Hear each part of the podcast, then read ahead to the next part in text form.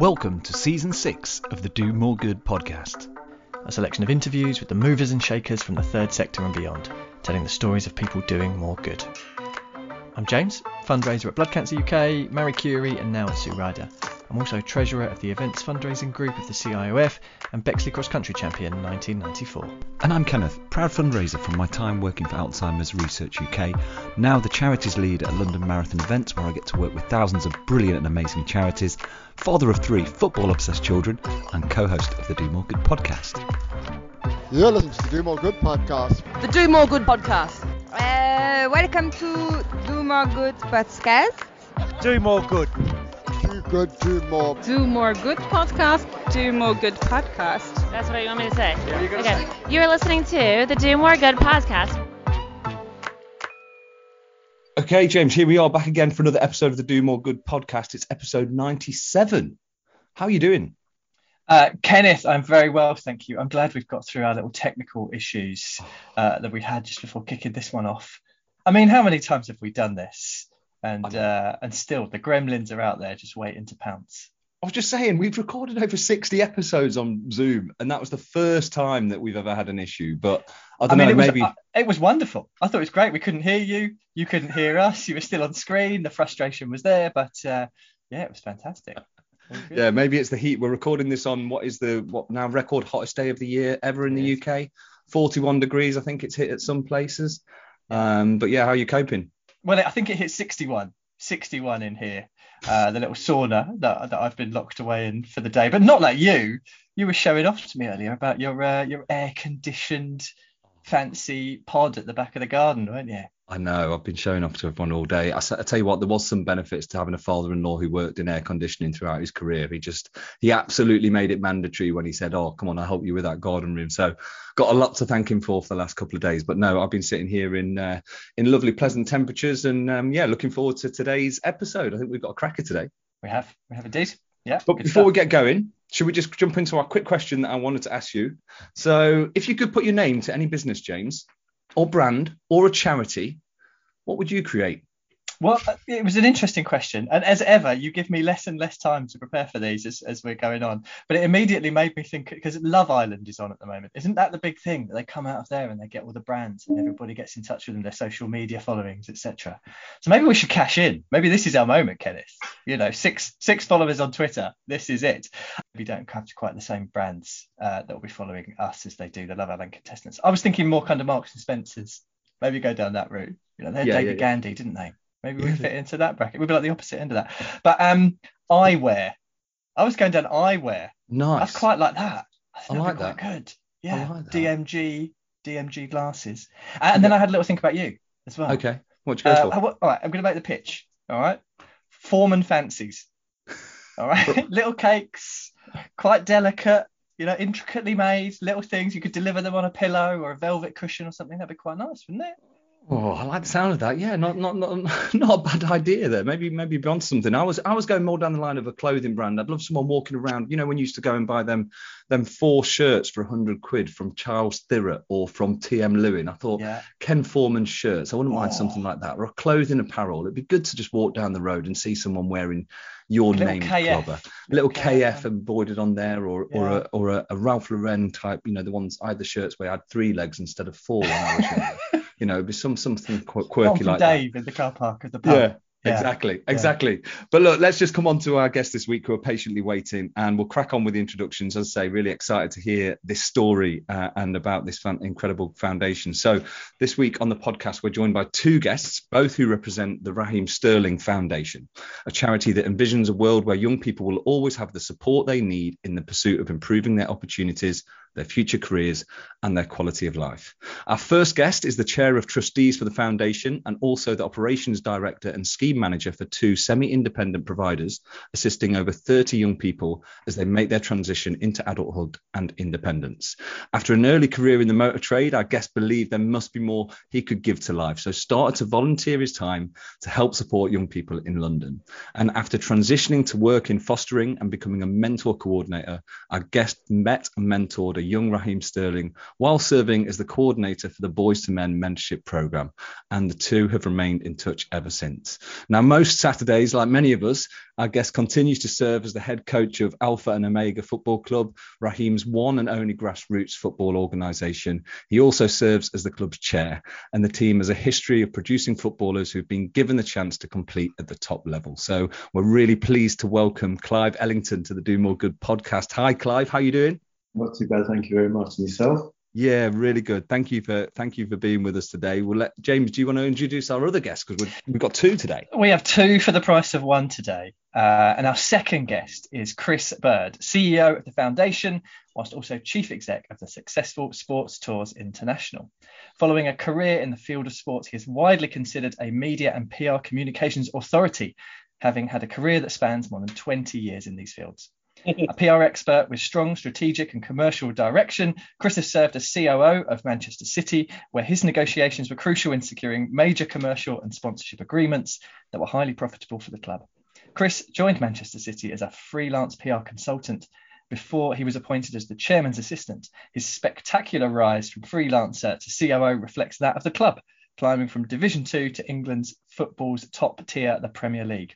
He's the founder and trustee of the Running Bee Foundation and actively participates in challenges, inspiring communities to lead healthy and active lives. We're really pleased to welcome Chris. How are you doing Thank in you. your air-conditioned office today? You know what? I wish my career had only had only spanned 20 years. You're about 20, another 20 years out. you, I thought you, I'd been in a home for 20 years and I've forgotten about it. I can't believe you're only you're, you're only 25, Chris, aren't you? Yeah, yeah. Look, thank you very much for your time, gents. No it's, it's a really privilege to, to have you be here. I guess like most podcasts, we like to kind of dive in and understand a little yeah. bit more about kind of people's journey, what got them to where they are today. We've spent a bit of time researching you both, so we might have a few things that we've come up with. But Clive, we'll start with you. As we heard you, you know, during the the intro, you were mentoring, you were supporting young people sounds like it's been a, a, big part of your life. Can you time, take us back to the early years? How did how did you that come to be such a big part of, of what Clive Ellington gives back to society? Uh, well, I think it, it's mainly come from one my family upbringing, being a, the middle child of six, having influential parents who did their best with what they had at the time, and then going into what I thought was my ideal job was the motor trade in there, as I say, man and boy. um, worked my way up to supervisor, assistant manager, and manager a number of branches. And I think one thing my parents always said, always said to me, you know, you start living when you found your purpose. And going to work, and the first phone call in the beginning of the day was, "What's the bottom line going to look like?" Think, is that it? You know, uh, not how are you and how you feeling, but I found I had more enjoyment, kind of helping customers and then just thought I wanted something more to do and started off volunteering in a children's home. And you know made a great impact with a young person that at the time was very challenging to other staff members. And I thought oh I could do this for a living. Saw an advert for um, mentors boys to men and went there. And then the director there said to me yeah well you know, would you want to what's your experience? I've got no experience in terms of in terms of mentoring, but I have two children at the time, and all I could do is just give my best. Started off just, I think know he did give me. I'm not think he gave me the most challenging young person at the time, and we just bonded and seeing the you know the changes gradually throughout, and you know you're learning and, and you're learning from these young people as well. And it kind of the first time I, I realised it humbled you as the person that scene where chaotic families, uh, you know, young person was coming from a chaotic background, and I just thought I just couldn't wait to finish work to go and meet my mentee and meet the family. Then I realised that this is my purpose. So 19 years later, after being in the motor trade, I thought that's it. And the director then said, "Well, would you want to work for full time? But I can't pay what you're on." And I said, "I don't care. I don't don't care. No, I can't pay you what you want. I don't care. When can you start? So next month. I've got to give a month's notice. And um, the company I was working for that did everything to keep me. But you just know when you know. Um, you found your love and your passion. And um, started then and became the uh, mentor coordinator trained over 30 plus mentors. Um, and yeah, that's what, that's what uh, I would then told. I have got a young person that we want to refer to you and want to allocate to you, no problem. And it turned out to be this little three foot nothing I saw playing in the playground, who was absolutely brilliant at football. And yeah, I just thought, well, you know, met Raheem, spoke to him, and I was began to. My son was playing for Alpha and Omega at the time. The coach, the chair, then said, well, you know, Clive's going to do the training next week. I'm thinking, what are you talking about? I, I play on a Saturday. I was playing American football as well. Well, I got no time to de- dedicate to children. I missed my first training session at football, started coaching, and didn't look back. And 25 plus years later, still doing it.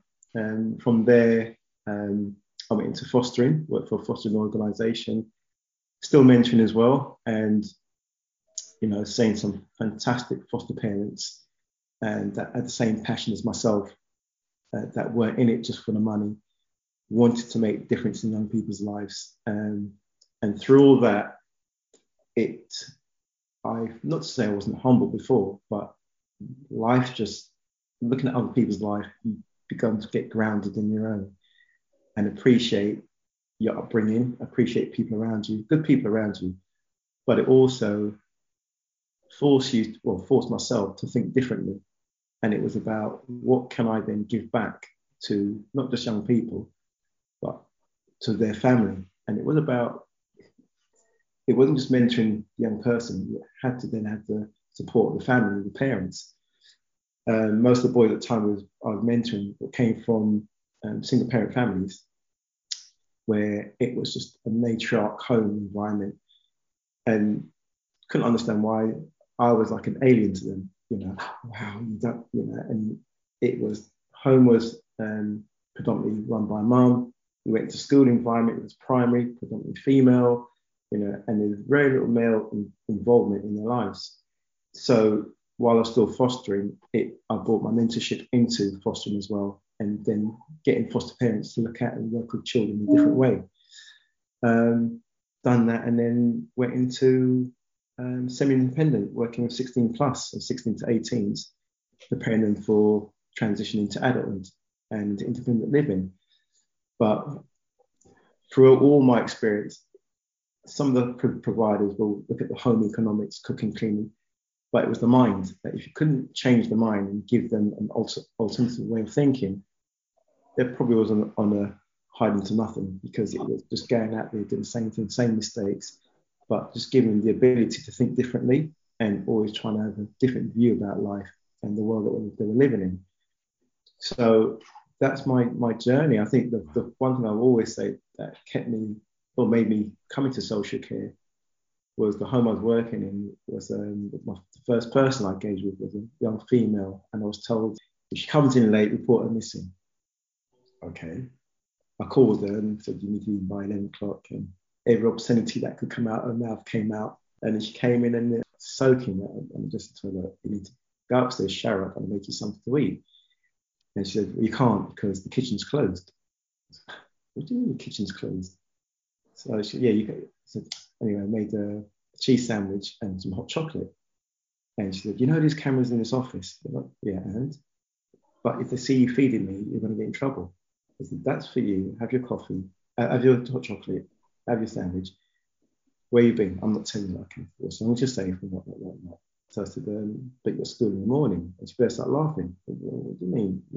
I don't go to school. Spoke to her about, you know, the uh, advantage of going to school and the long-term rewards. And she's like, okay, well, can you knock me at eight o'clock so I could get up? Okay. So I thought nothing of it. And I'll never forget this. One of the staff members came and said, That was last night. I said, Yeah, yeah, yeah. She came and thought, listen, I was she rude. Yeah, a few obscenity, but you know what? It didn't bother me, you know, as long as she was safe. And then he said, Well, where is she? I said, Oh, she's getting ready for school. And they burst out laughing. And there was a knock on the door. And she came down dressed for school. Said, Well, how am I going to get to school? I said, Well, how do you get to school? I don't go to school. So I said, Well, can we get her a cab for school? So I got her a cab. And he said, uh, How did you manage to get get her to get up in the morning and go to school? So just cheese sandwich and some hot chocolate. That's just better. And they said that they've tried everything to get finished at eight o'clock in the morning, went home, showered up, went straight to work, and I sat there and thought, nah, this ain't for me. I think I could do that again. And that was it. And that's what kept me and started me in social care. And Quite different to looking at the bottom line, isn't it? Quite Yeah. a different set of achievements. absolutely. Yeah. absolutely. Uh, It's interesting we talk about school because Kenneth has been doing his research on Chris as well. And we like to think of Kenneth as a bit of a bloodhound. He'll go and find out all of the information that he can. Actually, it just means he looks at your LinkedIn profile. And Chris, against your school, you wrote about um, achievements at your school and answered none, football and survival. How was that for you? How was your school experience after uh, cheese sandwich and hot chocolate in the morning? School, school for me was just a place to pass time until I went to work. Primary school was like every, everybody's. It was fun, but when I went to the comprehensive on the, the housing estate where I live, there was only really one thing that I was interested in. That was playing football. Uh, it got to about the third year, and this teacher just told me that she thought my writing was really good and my creative writing was really good. I could make stories up. So that's that's the only thing that I really enjoyed. I couldn't I, I couldn't get out of there quick enough. You know, at 13 years old, I was stood on the market. You didn't So- have some of them Kenneth Foreman shirts, did you? You weren't looking at a couple of them. no, no, not at all. Couldn't shift Kenneth, them. Couldn't get rid of Kenneth them. Foreman sounds like heavyweight champion of the world, doesn't he, Kenneth Foreman? no, no. I started off selling ice cream. Then I went into men's jeans and shirts, and then I, I finished off selling women's dresses and all sorts of stuff, top end women's gear, which was fantastic. So, Chris, how do you go? How does one go from a market stall selling ice creams and, and top end women's gear to working at one of the biggest football clubs in the world and you know Well, you- being the chief exec of a sports tour international? What was that? What's that journey you- been like? you missed out a number of steps because you know the, the, the career path was was was quite varied. So I leave school, I'm still doing the markets, but my first job was a trainee signalman on the railway. So I worked on the railway for six months, working nights most of the time. At 16, that wasn't wasn't very pleasant. After about six months, I jacked that in and I got a job working at a factory that me, my dad was in charge of. He interviewed me, gave me the job, and gave me the worst job you could ever give anybody. It was it was underground. I made some great mates, all young Bangladeshi lads who, who were from the local Bangladeshi community. And I spent three and a half years working pretty much in the dark most of the time. And I said to my dad, what, what, why am I doing this job?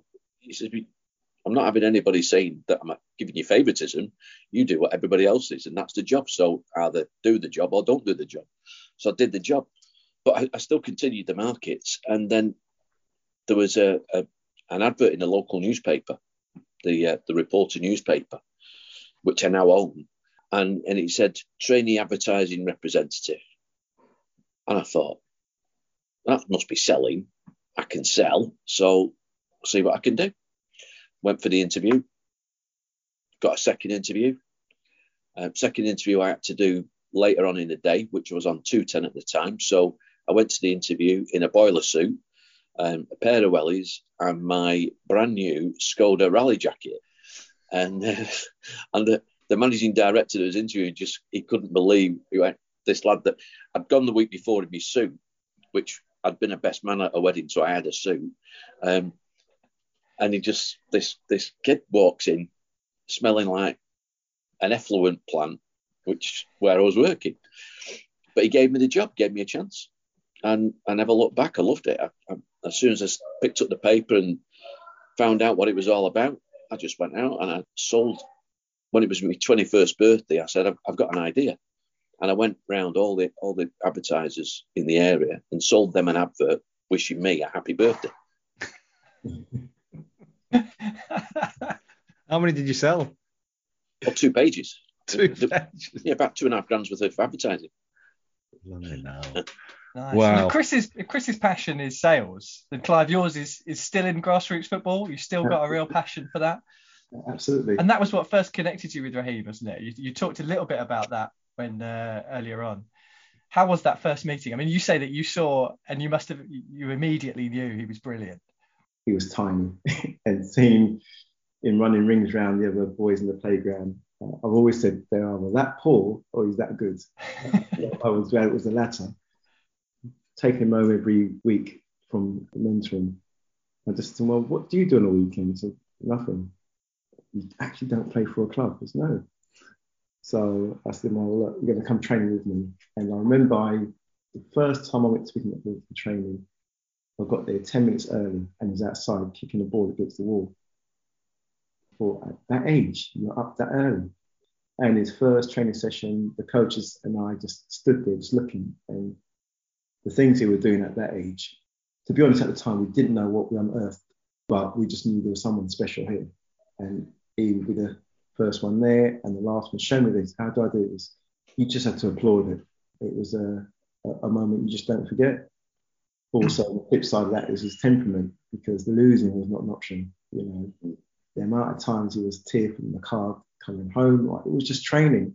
That, that was the passion he had, and you can't coach that. It's something that we realised that we couldn't coach. We just said, and I said to the coaches, I don't want you to out, coach that from him. He just needs to know how to regulate it himself and use it in the right way. Because sometimes it's got to be, uh, you can't behave like that. In my opinion, just get to manage that behaviour, you know, and that passion. Don't take it away from it because it, it could kill his dream. Because even in training, if someone scored an old goal and they were laughing, he'd be kicking off going, "What's funny about that?" Wow, okay. So the talk on the way home used to be, it was just about his temperament and being part of the team. Because that's one thing I realised. All, yeah, all the talent in the world, but being part of the team. And it was a, sometimes a one man show. You're thinking, you've got to pass the ball. But throughout time with the other coaches there, there's something he, he grew to learn um, to live with is that he's got to be part of the team, the importance of being part of the team. But yeah, the off the field conversation that we used to have was, was never about football. It was just about getting a better understanding about the world that he was living in. Kenneth is angry with me. If I mess up a segue or if I get the outro wrong, he's on he's in tears on the way home he's shouting at me, calling me all sorts of names. I mean, it's just it's it's it's amazing to hear Clive. You know, I mean, you know, I think it's Raheem is probably one of the greatest football players this country's ever produced in terms of what he's achieved in his career, what he's going to go on to achieve probably in the rest of his career. And I mean, it's amazing to hear that you were part of kind of discovering him, but that ethic and that work ethic and passion sounds like it was it was there from the start and I guess that takes us on to the kind of foundation, which obviously we're, we're here to talk about. You know, uh, see, it was founded in kind of late 2021. It's all about kind of breaking down barriers to, to social mobility, self development, you know, education, empowerment. The question is really where did the where did the idea come from? Like where did how did those early conversations with Raheem about the foundation, and can you tell us about that, Chris? Maybe. Yeah, I mean, the, the it was quite strange, really, because I, I got an approach from somebody I know that's linked with Barcelona Football Club who was talking to one of the guys that works with Raheem at, at the sports agency, and they'd asked him, you know, do you know anybody who's who's ever set up any foundations or knows the way around that? And he said, yeah, he says, I know a guy. He says, and you know, fully enough, he used to work at City too. So they rang me up and and just said, look, Raheem's looking to set up a foundation. He's been trying to do it for a few years, but not got it off the ground. Could you present something to us that you feel would hit the mark? So I said, okay. I said, well, can you give me an idea of what he wants to achieve? And basically, I got a paragraph that just said, wants to work with disadvantaged kids, uh, wants to give them some real opportunities. And that was it. So I went away and, and for about a couple of weeks, I, I spent just looking at different ideas of, of the way this would come together. And, and I, I then created something that I felt we could build around. Raheem's shirt number at Man City was number seven. And I wanted to understand what the power of seven meant. So I researched what the power of seven really means. And it's quite in depth of the seven oceans, the seven layers of skin, yeah, seven different passions. There's, there's all sorts under the power of seven. It almost describes the, the, the power that, that drives Raheem, the power of seven. So I then started to look at how we can start to look at the areas that would enable us to deliver those objectives that Raheem has, has got. So I wanted to create something that would be empowering to young people around education, around employment, about training, creativity. So we, we put a series of, of ideas together. And then what I started to do was draw up a series of, of opportunities that I felt where we should go with the ideas. And they should be in Manchester, they should be in Brent in London, and they should be in Kingston, Jamaica. So as I presented that to the team, they said, right, okay, can you come and chat to Raheem about it? I sat down with him, and within 10 minutes, he just turned around to me and went, yeah, that's it. So he said, can you get on and do it now? So that was that was in the April, I think, and we launched it November 18th, 2021. Jimbo is off at the bar, which makes a change, and means I can tell you about the website, domoregood.uk. There you'll find profiles, blog posts, previous episodes, and a link to the newsletter if you fancy some VIP content in your inbox. We're also on Twitter and Instagram at DoMoreGoodPod, plus you can find us on LinkedIn. We've even started a TikTok. Anyway, he's on his way back. Hang on a minute, are they shandies? And Chris, tell us tell us a bit more about the work of the foundation. I mean, what what impact is it? Have you seen it have so far in the very short time it's been around? In, in the short time that we that we've been doing it, because what what we've got or what we set out to do, Clive Clive has been very clear at, at, at steering me in the direction of making sure that you know whatever we do, we're doing it for the right reasons. Yeah. And whatever we do, we're doing it as the foundation, and it doesn't have to always be about Raheem. It's about what the foundation does, and also it's very much about um, making sure that we've got a lot of activity, but what we're not doing is is is getting um, pulled into organising and managing events ourselves. We're very much collaborators and partners, um, so we can facilitate things and make things happen. Um, and that means we can spread ourselves far and wide then because we're not having to scale up with with people and and resource. Mm-hmm. So what we've what we've done in the early days is is the two projects that we delivered so far um, are very much at the heart of, of, of what Clive is about mental strength and also mentoring. So we, have set up a mentoring scheme at the Ark Elvin School, which is, has been going for a few months now and, and we're getting some really good feedback. And then we we did a, a deal with with Headspace. We're, we're actually building a meditation room at Ark Elvin, which will be the first of its kind in any school.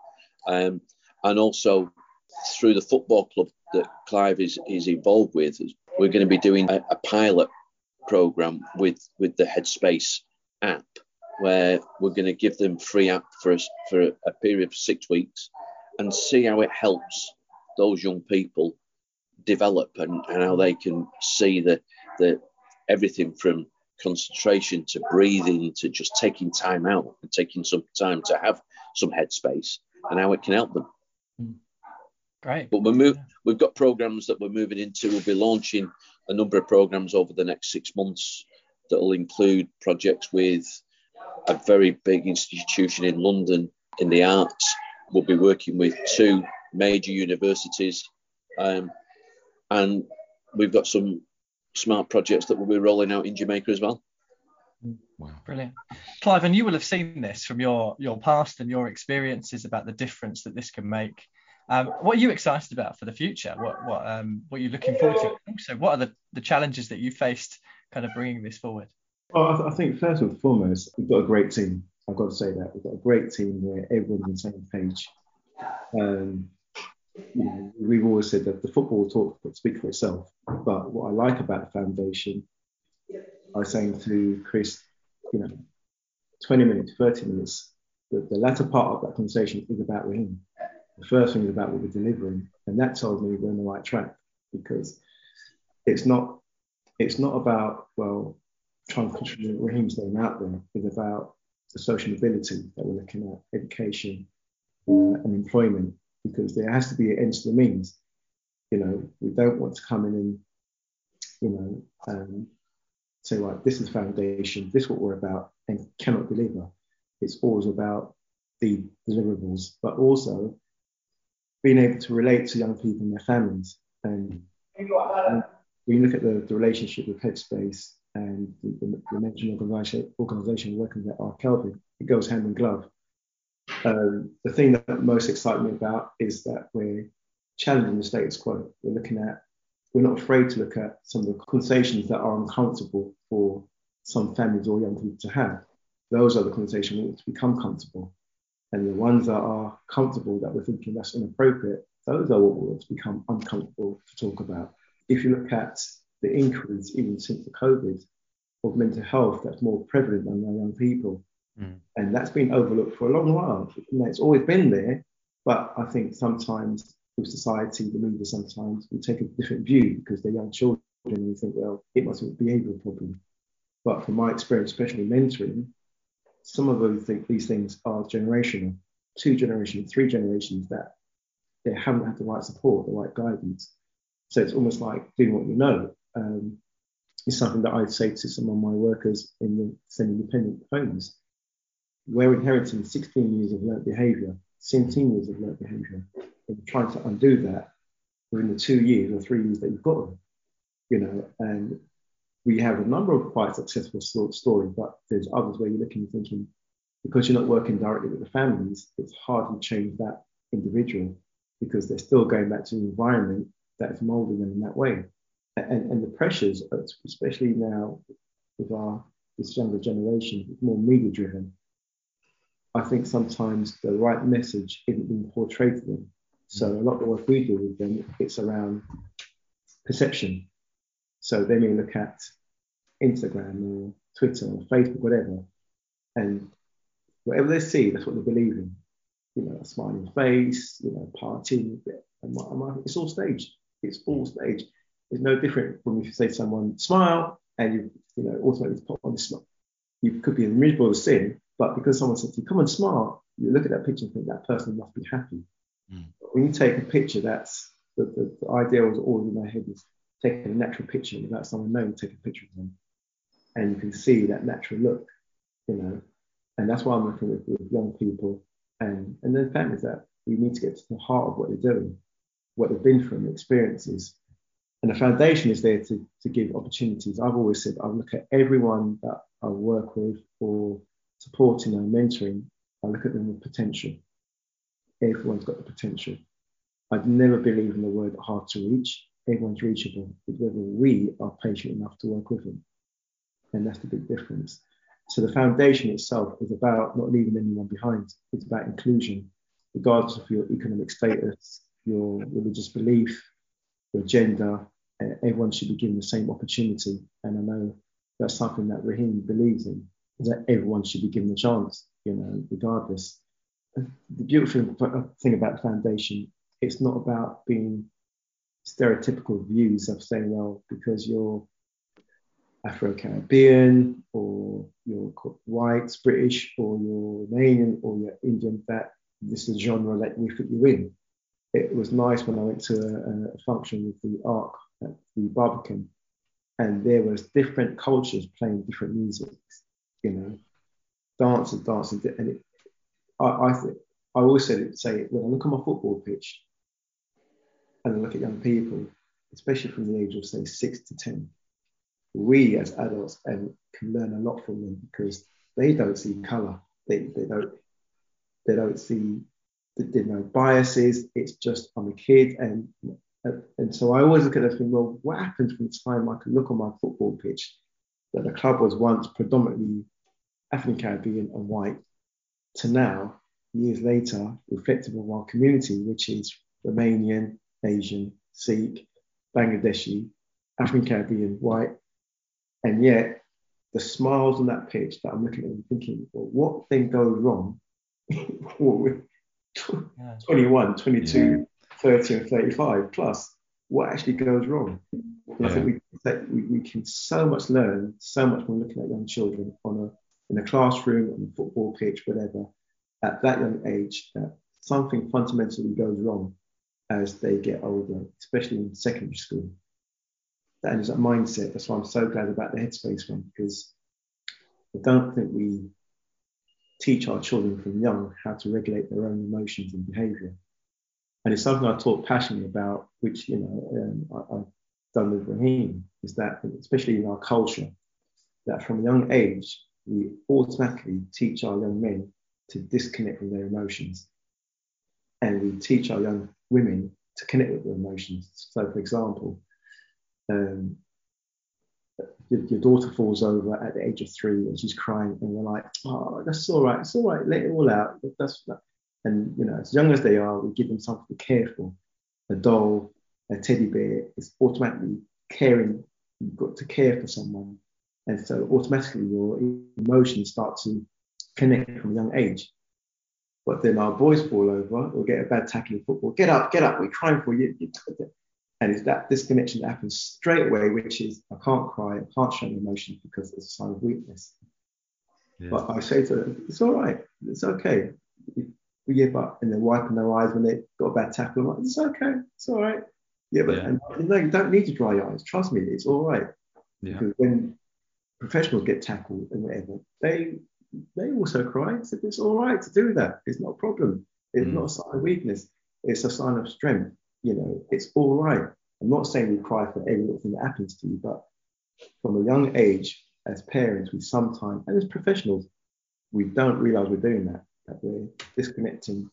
We're teaching our boys how to disconnect their emotions. And then we then scratch out and say, well, how is that 15, 16, 17? You're talking kind of derogatory about women or your answer to everything is to fight, you know. So my thing is, and, and you know, and the foundation is giving young people opportunities to actually now relax, meditate, think about an action before you actually go and do it. You know, because sometimes, well, I say to my young people, if the heart doesn't connect with the mind, then there's something wrong. Yeah. Because you know, if you, it's all about emotions, it's all temporary. You, you lash out, you get angry, um, you know, especially in some of our communities, you know, even back in the 80s and 90s, the violence that was happening. Until you sit them down and say, don't, don't focus on the behavior, focus on what, what's driving that behavior, what contributed to that. You know, it, we, we, we're not going to get any further down the road if we don't teach them how to regulate that behavior and emotions and, and let our young men also know, look, it's all right. Raheem said it, you know, the amount of time I've cried on that pitch. And I'm looking thinking, what's the matter? Because it was a passion behind it. That he did he didn't know how to lose. It, and losing was not an option. And that's something from quite young. I said to even the coaches, I said to them like, no, don't coach it out of him. Don't mm. coach. We need more of that. It's, it's and it's all right to show that passion. It just needs to be done in a controlled way. Yeah, nice. Well, Chris, you must be uh, privileged to have Clive's insight and experience. I mean, you can hear that he's obviously worked with hundreds of children and has some he, great knowledge to share. He's my Obi Wan Kenobi. he definitely sounds it. Uh, Chris, I wanted, I did want to, you know, we've spoken to other charitable foundations on the podcast uh, with with high, high profile namesakes. I think the Elton John Foundation comes to mind. You know, we spoke to their CEO um, yeah. a few months back, um, which was, you know, the story of a sincere passion from Elton to make a difference and utilize his kind of profile on the global AIDS pandemic, um, which he's gone on to. I mean, they've raised millions, they've done unbelievable work. Mm. Just interested from Raheem's point of view, how he views the foundation and and and how does having kind of Raheem's name help help the organisation with its with its charitable endeavours? I think Clive mentioned that you know that the it's great having Raheem with the foundation. You know, yeah. the, the, name opens the doors without a doubt. But we have to, you know, very much like Elton John is a, a great entertainer and his availability is it's difficult to get. And and a professional footballer, let me tell you, you know, they might get paid a lot of money. That's great. But having time to themselves is very, very minimal. So what we what we've wanted to do is is always make sure that we can create a foundation that represents Raheem and is a platform for Raheem when he's ready. But while he's got a football career, his time's precious and we've got to use it sparingly. But we meet with him on a regular basis and we present to him what our ideas are and we update him on, on how the projects are developing. Um, and he gives us his steer in terms of whether he feels it's going in the right direction and what else he wants. Um, he's a very demanding young man. He wants he wants things done right and he wants things done quickly. You know, he, he, he doesn't want to hang around. He, if he sees a good idea, he wants it doing. And that's fantastic.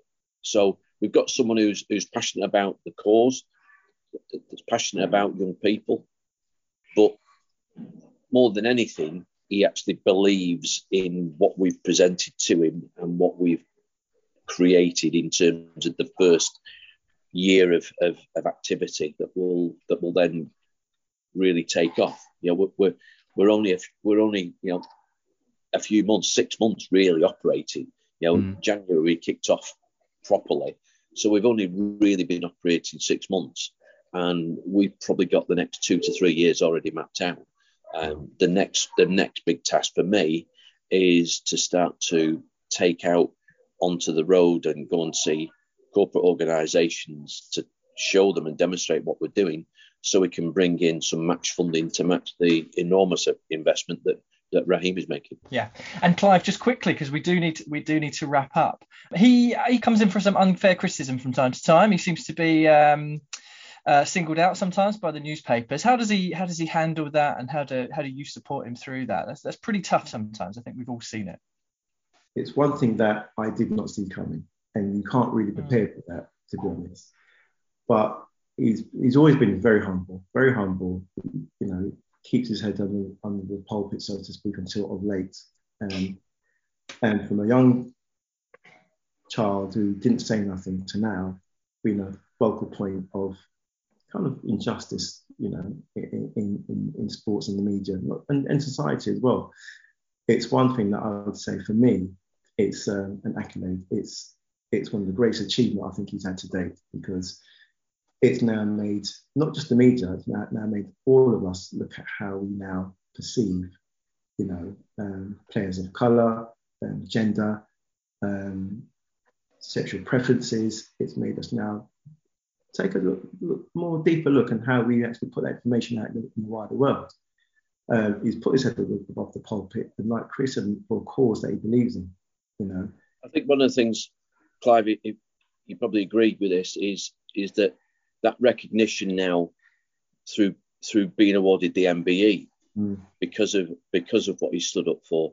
Um, the media have a very very different view on on Raheem now. Um, I talk to journalists a lot during my normal day. And you know, you've got football journalists and then you've got the news journalists. News journalists now look at Raheem in a completely different way than they did five years ago. Mm-hmm. And the football journalists realise that this kid's serious. You know, he's serious about the game of football. Off the pitch, he's a very private lad. He's a family man, um, and and and and they know not to mess about with him now because he will stand up for himself and he'll stand up for communities and, and stand up for people that, that need a voice. Um, and I think he's, he's, he's come of age without a doubt. You know, at 27 year old, um, you know, you know the, the, the, prime minister has recognised him and given a, a, an MBE for it because this is this is a man that when he speaks, people listen.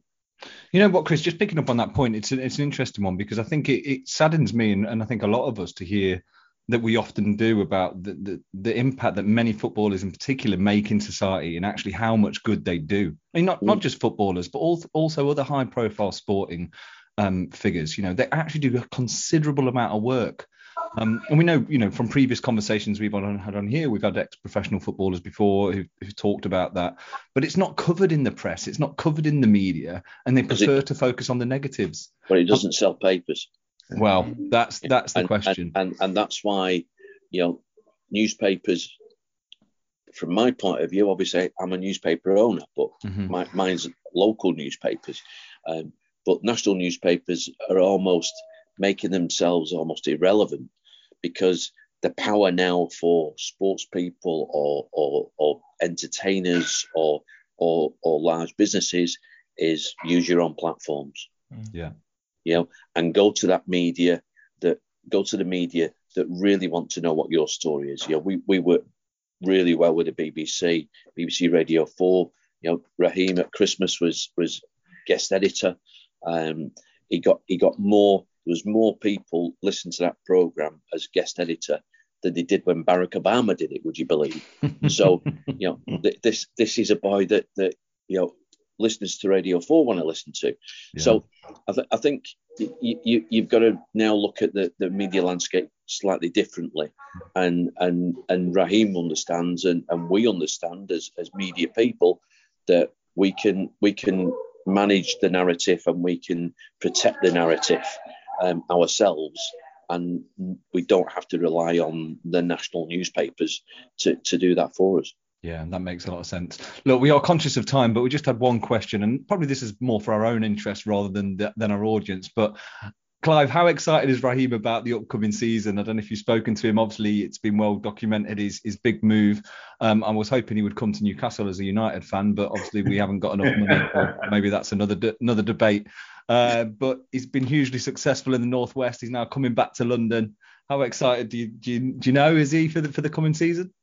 Well, I haven't spoken to him as yet, uh, but I can only imagine look. You know, Raheem loves football. You know, and um, as far as I'm saying to someone today, it, it's I, I, do think our sportsmen and women get a, a awful time because how we perceive sports, because we look at it as recreational. We don't really as their job, but it's employment, aren't they? They're employed. Yeah. I've always said, how many of us are still in the same job that we were at 16 years old? and we move for various reasons. Um, and that's what players players do. But I think it's nice having him back in London.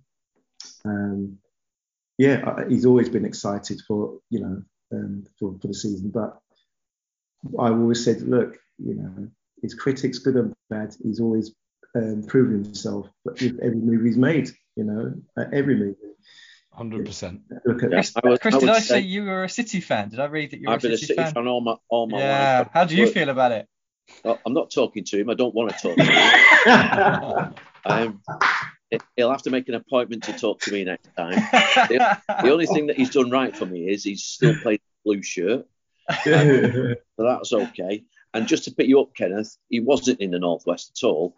He was in Manchester. There's only one place in the north for me. That's the northeast. So uh, you, know, that, that, you lot south anyway for me. Anything north for Watford, it's north for us. yeah, yeah, exactly.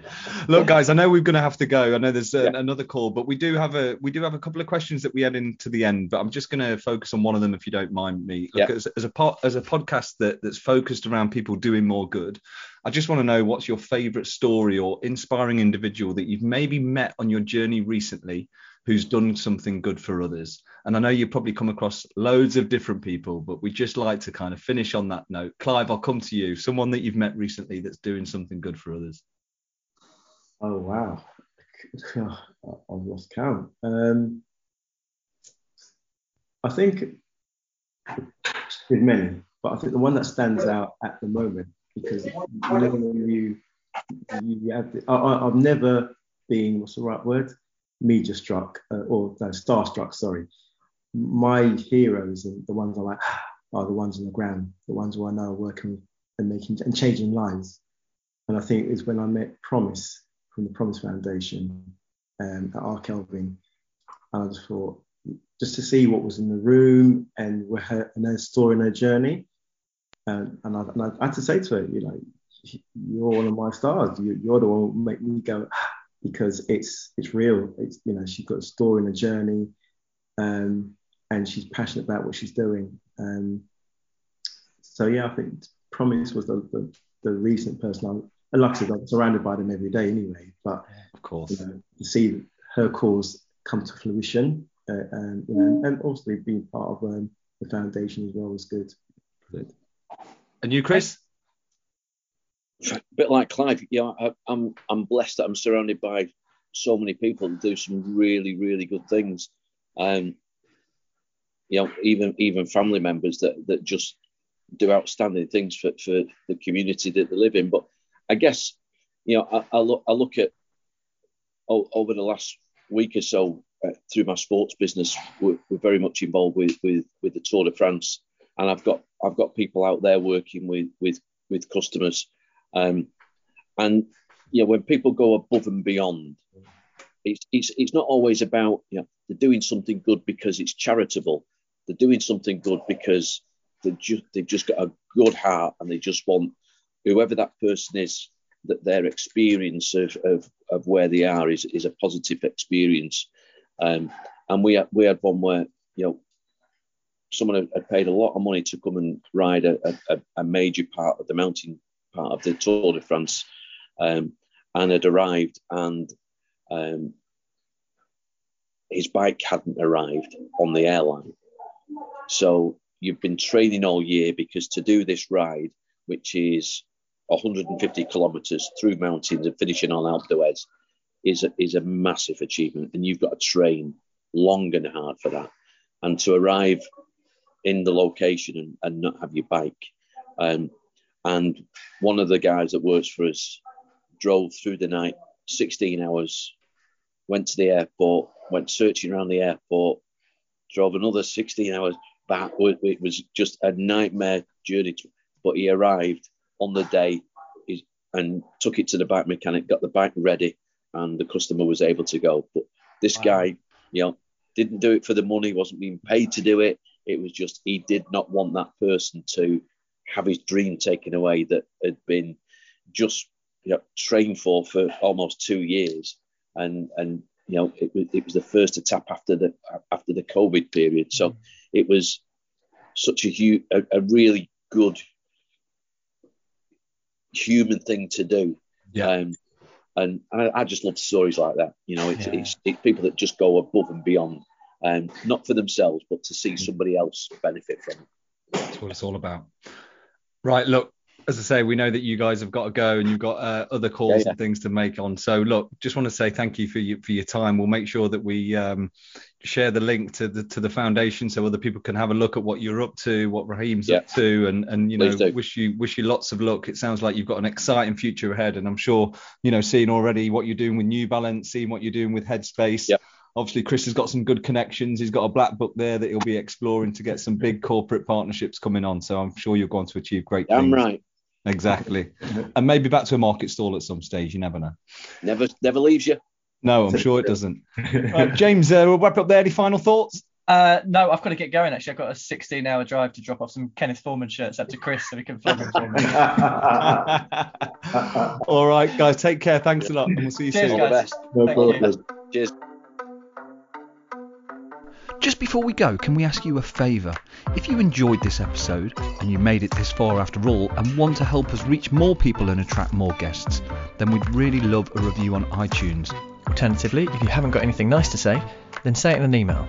Get in touch at contact at domoregood.uk and let us know how we can improve the show. We'll be back in a couple of weeks with another story of someone doing more good.